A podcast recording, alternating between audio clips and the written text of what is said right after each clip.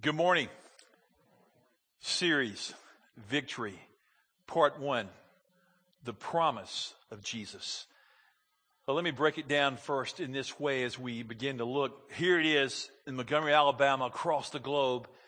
It's Easter once again. Go to Walmart, go to your store of choice, wherever, go to the marketplace, and you will see the vivid, bright colors of Easter eggs, clothing, all kind of apparel, candy. Oh man, we love that. Chocolate bunnies. Open up magazines, you'll see people displaying what's happening at their church, their local house of worship, the cantatas, the different events that are going on for the season. It's, it's all in the air, and it's hard to believe. In just a matter of a few weeks, we'll be right upon Easter once again. But if you'll look at John 13, I said go to 14, but if you'll turn over one chapter, you see there John 13. There's a powerful story here because this is the last night in the life of Jesus Christ, right before the crucifixion, right before the flogging, the betrayal, right before uh, Christ giving up his life as a ransom for many, as the scripture tells us in depth.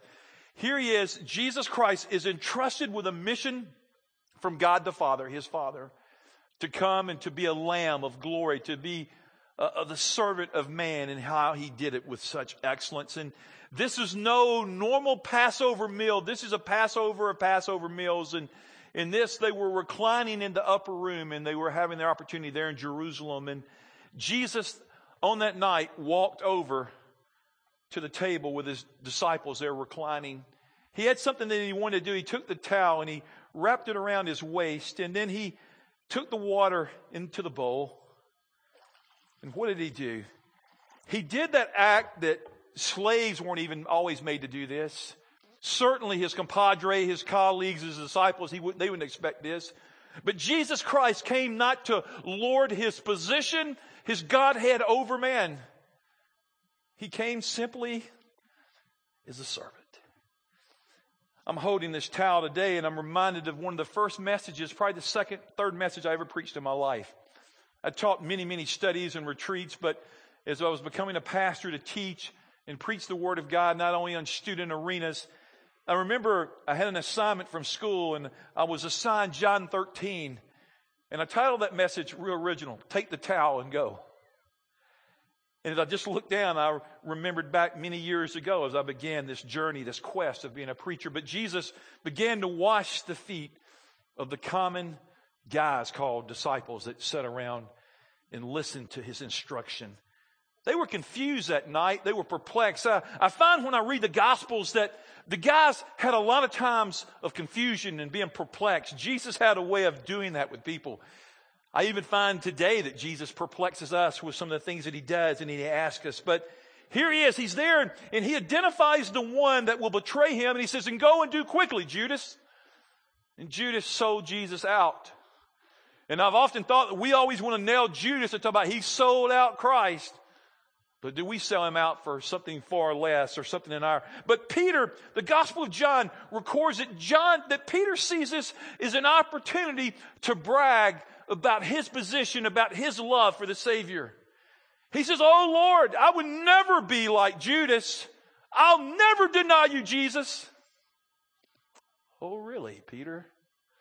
Before the cock crows three times, you'll disown me. And he did. And I'm sure Peter tucked his head between his legs and he went quickly. He was embarrassed. He was humiliated. He did just what the Messiah said he would do. These other disciples, they weren't a lot better. The Bible says they scattered like sheep. They were stunned about the discourse, about the teaching of Jesus. And today, the body of believers many times scatters when Christ calls us and commands us to do things, but we'll see how we have a way. Because Jesus leaves it in the hands of the 12 that grew to 11, you didn't get it. But that 11 group of motley crew of disciples, he left his mission from on high in their hands and they got it and they propagated the gospel of grace. Oh, they had failures and they had mistakes and that's not the point of this message, but they got out the word of God. In John 13, 1, written there across the top of your notes, it says, Jesus knew that the time had come for him to leave this world and then to go to the throne, to go to the Father. I want you to write this down. The promise of Jesus is for you. The promise of Jesus is for you. I want us to internalize it. The promise of Jesus is for me. Would you repeat that with me? The promise of Jesus is for me. For me, personally. That's a question the church loves to ask. What about me, Jesus? What about me? In church, all about me. Oh, makes me sick. But Jesus was concerned about you and me because he gives us life up. And Jesus, what about me? Well, Jesus has an answer. And today, I'm going to get there in a few moments. I'm just trying to get you to, to run it around in your brain and your heart and go, what about me? Does Jesus care about me? Oh, with great assurance and confidence in the Messiah, I assure you he cares about you. When I was in seminary at Emory in Atlanta many years ago, they taught us something. They go, every preacher should learn to summarize his message in one sentence.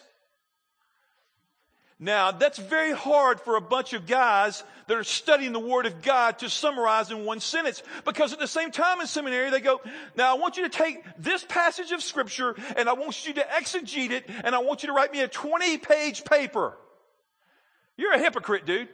You just told me to be concise. Now you told me to be, uh, so extemporaneous. I remember one time I got a paperback. I had a good grade, but he says, you are so sermonic. I didn't know word sermonic was a word. In other words, you tell me to write 20 pages, I'm going to get pretty sermonic. You know what I'm saying? But here's what I learned. They said, summarize your message in one sentence. Sometimes I still do this. Sometimes I don't because I like to give you a lot of the Word of God. But today I'm primarily sticking here in the Gospel of John, and I'm going to give you the whole message. And after I give you this sentence, we're going to take another offering, and we're going to go to lunch. We're going to beat the Baptist to lunch today. I'm teasing. I'm not going to let you off that easy. I've worked long hours in preparation and study and wrestling with the Holy Spirit trying to say, God, what but I want to give it to you. Write it down. I want you to draw me a little pretty box or something. If you look at my notes, see? Yeah, you're saying it means something to me. Here's a statement left behind, but not left alone. Left behind, but not left alone. That's the thrust of today's message. Heard the story one time, and I've seen it happen to others. There was this family that they were traveling across country, and they had, I guess they needed to go to the restroom and saw a DQ. You know, DQ is always a good place to stop, isn't it? Baskin Robbins or something. Gotta have some ice cream, you know, when you drive. Have you ever noticed when you go around water to the beach, to the lake, you eat more, and when you drive, you always want to eat? I think I just want to always eat anyway. But so they're driving down the road and they stop in at a DQ. Everybody gets out and they're getting their order and they all load back up and they didn't count. I learned that in student ministry. You always count to make sure you take away the same amount that you brought to a place especially when I used to tra- travel with four and five trailway buses, hauling teenagers all over the country. I had counters on every bus. We had to a, make them take a little accounting test before they got on staff. No, not really. They probably needed to. But here it is. So th- this little boy, he's sitting there and he looked up and he saw his mom and dad drive off. And he's in there at the ice cream counter ordering. He went to this man and said, Hey, sir, could you help me? My mom and dad just left. And the man said, On purpose? well, no, no, hey, man, I don't know. But hey, help me, help me. And he got him out of line. The man got in the car and he ran there and they jumped in the car and they drove down and he drove up right beside his mom and dad. And his dad looked over and said, Hey, that looks like our son. And it was. The point is, he got left behind. The, the greatest story I remember about being left behind was here at this church. Oh, I remember it so vividly. Little boy's name was Joseph. I'll call him Joseph. And uh, Joseph, um, that day, he came to me and said, Pastor Keith, Pastor Keith. I said, what? He says, I can't find my dad. Have you seen him? And I said, well, let's go see him. And I walked around, the, our building's not that big, so I walked around. I couldn't find him. I went to the phone and I called. said, hey, Joseph is here with the pastor. Uh, where's, uh, where y'all at? And the wife went, uh, he, he's, he's with his dad. I said, oh, no, he's not. He's standing here with me. And about that time, the dad walked in. They had serious, I did marriage counseling for the next 20 minutes as they were talking about who left their son at church. But The boy got left behind. But the little boy told me this. He goes, he came up to me later. He goes, have you found my dad yet? I said, no, but your dad will be here shortly. He says, Keith, he says, my dad plays hide and go seek really, really good. I don't know if he ever lied, if he lied to him or ever told him the truth, but he got left behind. Well, here's the good news. Jesus is not leaving us behind. He does leave us behind for a while. He left the disciples behind. He says, but oh guys, be encouraged because you're not alone. I'm going to give you an advocate. I'll give you a helper, but we'll get there in a moment. So here's this story, and he begins to say, left behind, but not left alone. Do you ever feel alone? Is a penetrating, disturbing question. You're married, you're single, you're divorced, you're broken, you're withered. I don't know where you are, but have you ever just felt left alone? It can be very tough. You've been left alone by a spouse. A spouse decided they were going to bail, and they bailed, so you're left alone. The loss of a loved one, your mom, your dad, your husband, your wife, your son, your daughter, they leave you alone. It's, it's just, it's unnerving. But do you feel alone? It's, it's a horror. It's a panic that sets in.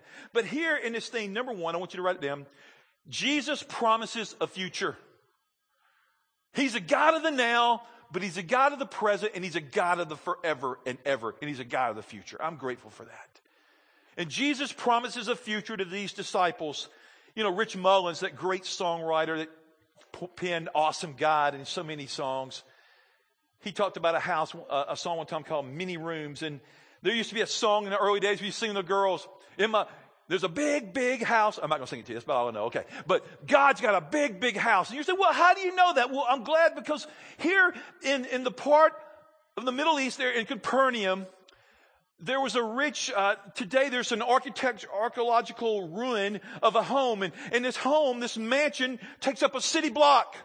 It's like in our city and other cities, the big first churches, sometimes they will occupy entire blocks. They're massive edifices. And there in Capernaum today, we could walk down the streets and we could see this block extended over the centuries, dismantled but rocks, and you could see some corridors and some halls.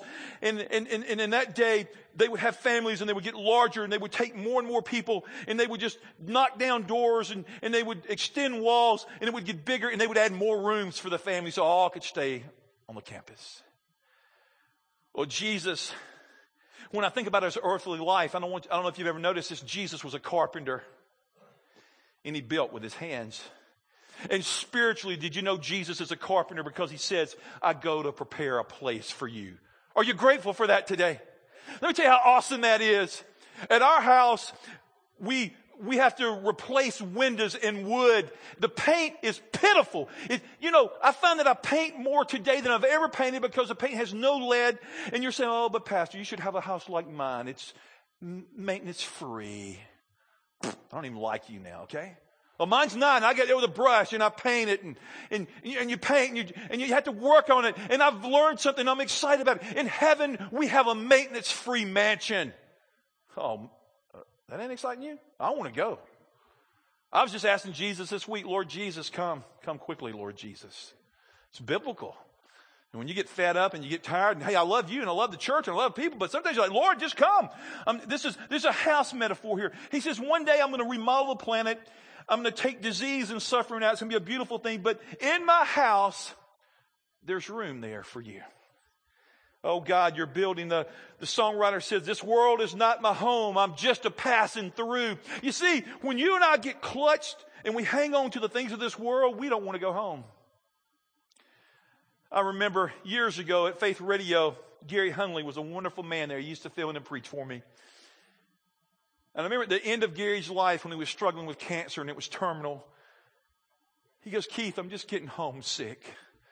I'm just a little homesick. I'm ready to go home. And I remember when I got that call and Gary had made it home, I went, Hallelujah. Jesus had prepared a home for him. As fragile as life is, no more terrorism, no more destruction. There's a home. It's eternal in the heavens. See, there's, God's always had a tent people. God's always had people moving through the Old Testament. You just see God's in the tents. And we're in the homes, we're in the permanence, we think. But I want you to turn over to Second Corinthians. Turn there quickly with me. In Second Corinthians chapter 5, listen to what the writer says. Now, we know that if the earthly tent we live in is destroyed, we have a building from God, an eternal house in heaven, not built by human hands. Meanwhile, we groan, longing to be clothed with our heavenly dwelling. Now, you see, I, I get excited about that. We have a building from God, an eternal house in the heavens. You're saying, Are you doing a funeral? Did you forget? You're talking to us. Well, this is the hope of a believer, of those that follow after Christ, that our body is a frail tent. Our earth suit just fades away. When you're born and you think you're living and you're growing and you are developing, you're dying. We're in the land of the dying, on the way to the land of the living, says Chuck Swindoll, and I couldn't agree more. Where we shall never, ever die. But in John 14, 6, it's, it's that common passage. Jesus says, they ask, well, how will we know the way? He says, oh, but Jesus says, I, I know the way. I am the way. I'm the truth and the life. And no one comes to the Father but by me when they've had their sins forgiven. See, heaven is a real place. You put your trust in Christ. See, Jesus goes to prepare a place. Are you rejoicing in that church? Body of believers, are you thrilled that Jesus has prepared a place for you? Man, no rot, no decay, no mortgages, already been paid in full, no foreclosures, no short sales. We talking about paid up, baby. It's awesome. That's what it says in the Greek. And Jesus, not really, but a little uh, liberty there. Jesus goes there. Randy Alcorn, the great writer, wrote about heaven. He wrote about the, the book, The Treasure Principle. Good writer.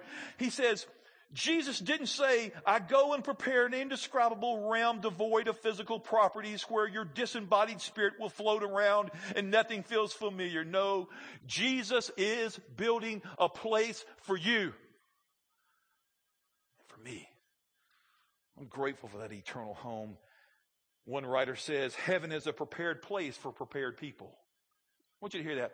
Heaven is a prepared place for prepared people. Those that die in Christ, those that are living in Christ, those that abide in Christ, they're prepared and they make it into heaven because of the righteousness and the sacrifice and the atonement in the personal receiving of Christ as Savior and Lord and Master, they go to heaven. But look at John 14, 12. Move there quickly. He says, I tell you the truth, anyone has faith in me will do what I've been doing. He will do even greater things than these because I'm going to my Father. Jesus says, guys, I'm not going to stay here and wash your feet anymore. You gotta do, you gotta do that yourself. I'm going to my Father.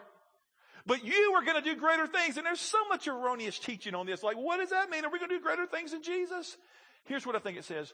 Jesus chose to limit himself while on this earth in human form. He chose to work in a place at a time, but after he ascended, after he left, he says, I'll send another. And we're going to get there in just a minute in John. So now he can be in millions of places and he chooses to be there through our hands, through our feet, through our voices, through our eyes, through our ears. He just does great things and we are the body of Jesus Christ. I just go, Lord, inner healing, salvation, deliverances, marriage is healed, marriage is restored, the dead raised God, great things. But here's what I think. Millions coming to Christ because of technologies, because the languages have been translated into so many vernaculars that had never been spoken 5, 10, 20 years ago. I remember hearing about the Jesus film the first time years ago when it came out. I remember watching it. It was very powerful, but you gotta remember, I've still, I'm a Westerner. I know about Jesus. I've read the books. I've read the Greek. I know all this stuff. But I heard about the one country they said they walked into an area and they got a big sheet and they got a projector and they ran off a generator because there was no power and they showed the Jesus film. It says Jesus was the great one, the authoritative one, the disease healer. And he began to perform the miracles and they said the tribe ran for the screen just to touch Jesus because they never heard something so great or seen something so great. And thousands upon thousands today, millions upon millions have come to know Jesus Christ because of the Jesus film. What a great work. But you know, we live in this world, in the Western world, and we're inoculated. We got, man, we got Bibles, we got Christian radio, we got Christian TV. We hear it, hear it, hear it, and sometimes we don't act on it. And Jesus just here, he, he just has this force. And I know this, Jesus is not so impressed with what I can do or what you can do, but he's impressed with what Christ can do in you and through you. Christ is not impressed with us, folks. He's impressed with his work in us as he works. I like, um, we, we want to please, we want to bless. I remember as a kid, I always wanted to bless my dad. I wanted his blessing. I don't want my dad to go, son, you did a good job, man. This is awesome. I am pleased. And he used to go to the Little League ballpark with me and he'd watch and he would count me as I was a pitcher, as I would throw strikes and strike somebody out. Dad go one, two.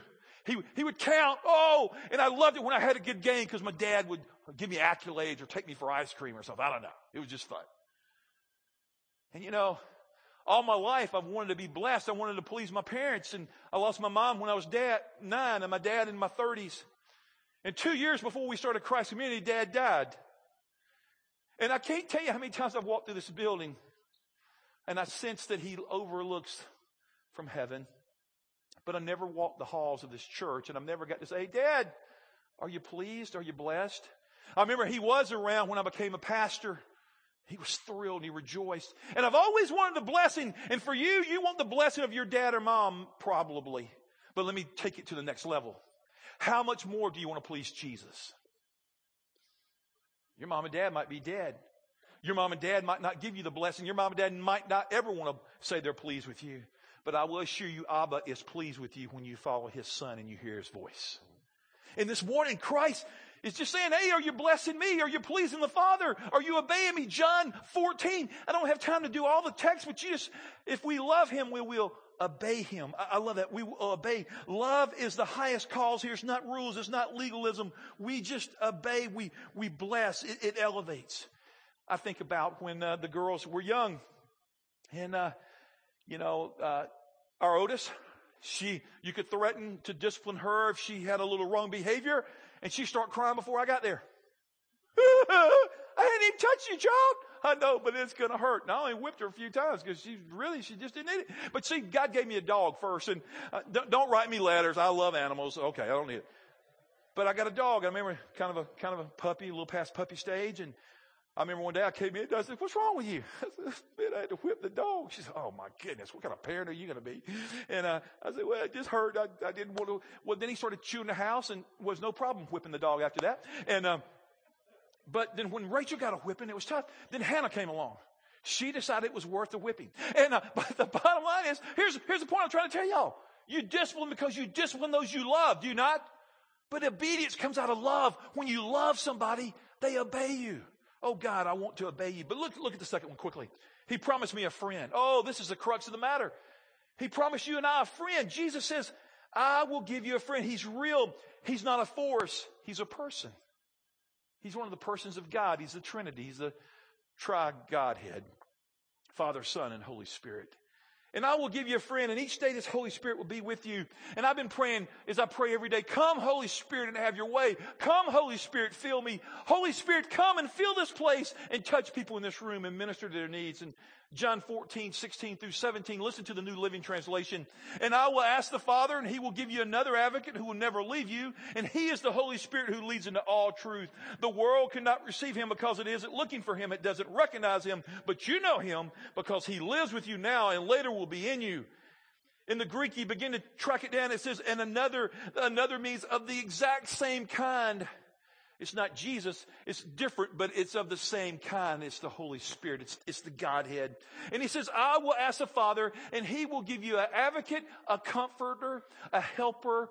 Those are all roles of the Holy Spirit. And he begins to come. And he says, and, and now I'm going to leave. I'm not going to be in the room. I'm not going to be washing the feet anymore. But I'm going to, when I sin, I'm going to send the Holy Spirit. And the Holy Spirit is going to come upon all believers and He's going to seal them and He's going to mark them against the day of redemption in Christ. But don't stop there, friend. Be filled. Do not quench the Spirit. Be filled with the Spirit continually. Holy Spirit, come and fill me. And we'll talk about that in just a moment if we get there. But what's the thought today? I leave you behind. You're left behind, but you're not left behind, but not. Isn't that a great feeling? We're not alone. Hey, when Let's be honest, for you girls, y'all probably do it more than guys, but when you were little, you slept with a little snuggie with a little animal. And I remember giving that little animal to Jerry this summer when he uh, was marrying our daughter. But I, I remember some people have little ones and big ones, but you have something because, you know, you need something to kind of wrap up with and you, and you want to be close to it. But, you know, you don't want to be alone. Well, let me tell you something far greater than an animal, a stuffed animal or whatever, is the Holy Spirit. He's with you. He, he comes upon us and he says, you will get abandoned in this world, but you're not alone because I'm with you. I, I'll get a question today. Does God leave you when you mess up? No. God does not leave. Now you mess up the fellowship, I'll give you that. The communication, the conversation is not very joyful. But God is an ever-present and all-purposing, securing God. And He does not leave a believer. Isn't that good news, church? I'm glad God didn't leave me because I messed up. Now, I don't have great fellowship with him when I sin, and neither do you, but God says, embrace the unconditional love of Christ and embrace His grace. Abide. The Holy Spirit abides in us. He dwells forever. He constantly remains with us forever and ever and ever. He's the Spirit of truth. And I want to give this to you today because I think this is so important. He gives us the spirit of truth, and this is critical. Whoever you hear, anytime you hear me preach or teach, or any Bible teacher, or you somebody on TV or radio, or you're listening to a podcast, I don't care who it is, I want you to do something. I always want you to check it out against the Word of God. And, and, and Jesus says, I will give you the Holy Spirit, and He will lead you into all manner of truth. Here's the cool thing. We have a biblical teacher. His name is the Holy Spirit. And He gives us checks. And sometimes when you hear something that's erroneous or something that doesn't check with your spirit, man, go check it against the Word. Ask the Holy Spirit to reveal truth and life to you, and He will lead you in the way of everlasting life. Isn't that good news? The teacher. You know, it takes some of the pressure off of me. I, I prepare, I try to give it the best I can, but I know ultimately the job is the role of the Holy Spirit. He's my friend, He's your friend. The promise is the Holy Spirit is for you, said Jesus. And He lives with us now and forever. He'll, he'll be with us. He'll, he'll lead us in all manner of truth. So Romans 8, 25 to 27, write it down. It says the Holy Spirit will help us in our weakness. Do I have any candidates for weakness today? Well, of course I do. We're weak in all kind of places. If we're not, we're full of pride and arrogance. We need to repent. And where we're weak, the Holy Spirit fills in and the Holy Spirit governs and the Holy Spirit guides and the Holy Spirit directs. In this, the Holy Spirit is the promise of the divine presence of God. Oh God, thank you for your presence. You come to dwell in the heart of all that call upon the name of Jesus. All that call upon the name of the Lord shall be saved. The work of the Holy Spirit is for Him to show us how to love. People ask me all the time, how do I know I have the Holy Spirit? Well, you know you have the Holy Spirit because Jesus told you you do if you have His Son. Well, how else do I know, brother? What uh, manifestations, what evidences, and we could debate that theologically for years, but let me tell you this. Jesus said it one day simply this way. They will know they were my disciples by the way they love one another. When the Holy Spirit really shows up and He takes resident in a life, you love people differently than you ever have. The first fruit of the Spirit is love. So here it is, chapter 14, verse 17. The world at large cannot accept the Holy Spirit. Verse 26, the Holy Spirit teaches us. I just said that. Verse 26, He reminds us of the words of Jesus. Thank you for that memory. 16 verse 8, He convicts us of sin. 16, 14, He brings glory. He brings honor to Jesus Christ.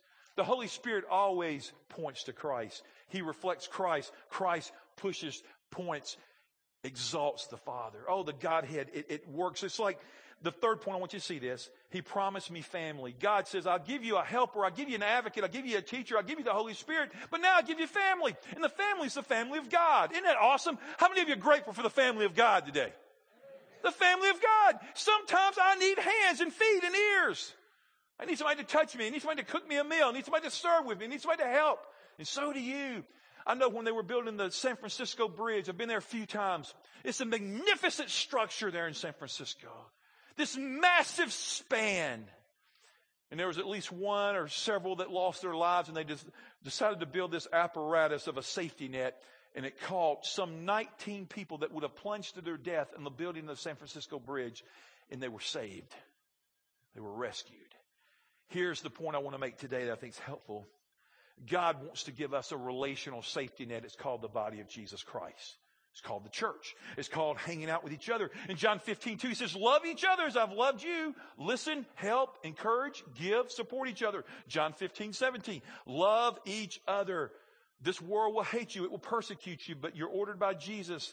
Love one another. 14, 1, let your heart not be troubled, even though betrayal, denial, and departure is coming. I will give you the Holy Spirit. I'll be with you. Here's a practical word. Join a band, a small group of believers. Join a small group.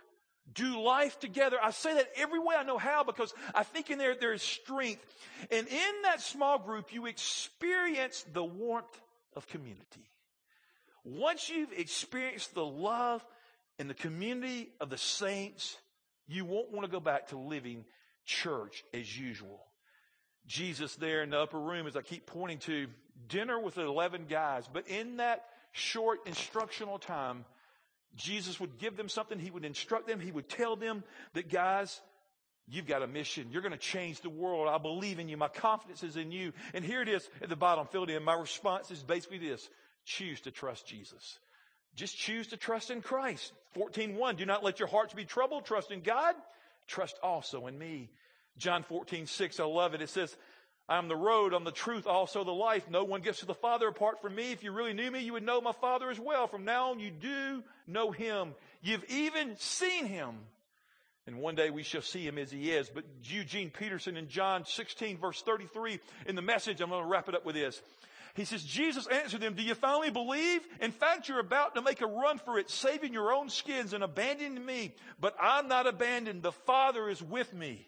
I've told you all this so that trust in me, you will be unshakable and assured, deeply at peace. In this godless world, you will continue to experience difficulties. But take heart, for I have conquered the world. You know, that's the hope of the gospel today. And somehow I'm praying that you realize that um, you're not alone. You're left behind, but you're not left alone. And this morning, the Lord Jesus is trying to draw near, and the Holy Spirit is knocking. And He comes to meet you where you are. You feel abandoned, you feel neglected. Let me tell you, friend, in Christ, you'll never be alone again. For I go to my Father and I prepare a home for you where there are many mansions.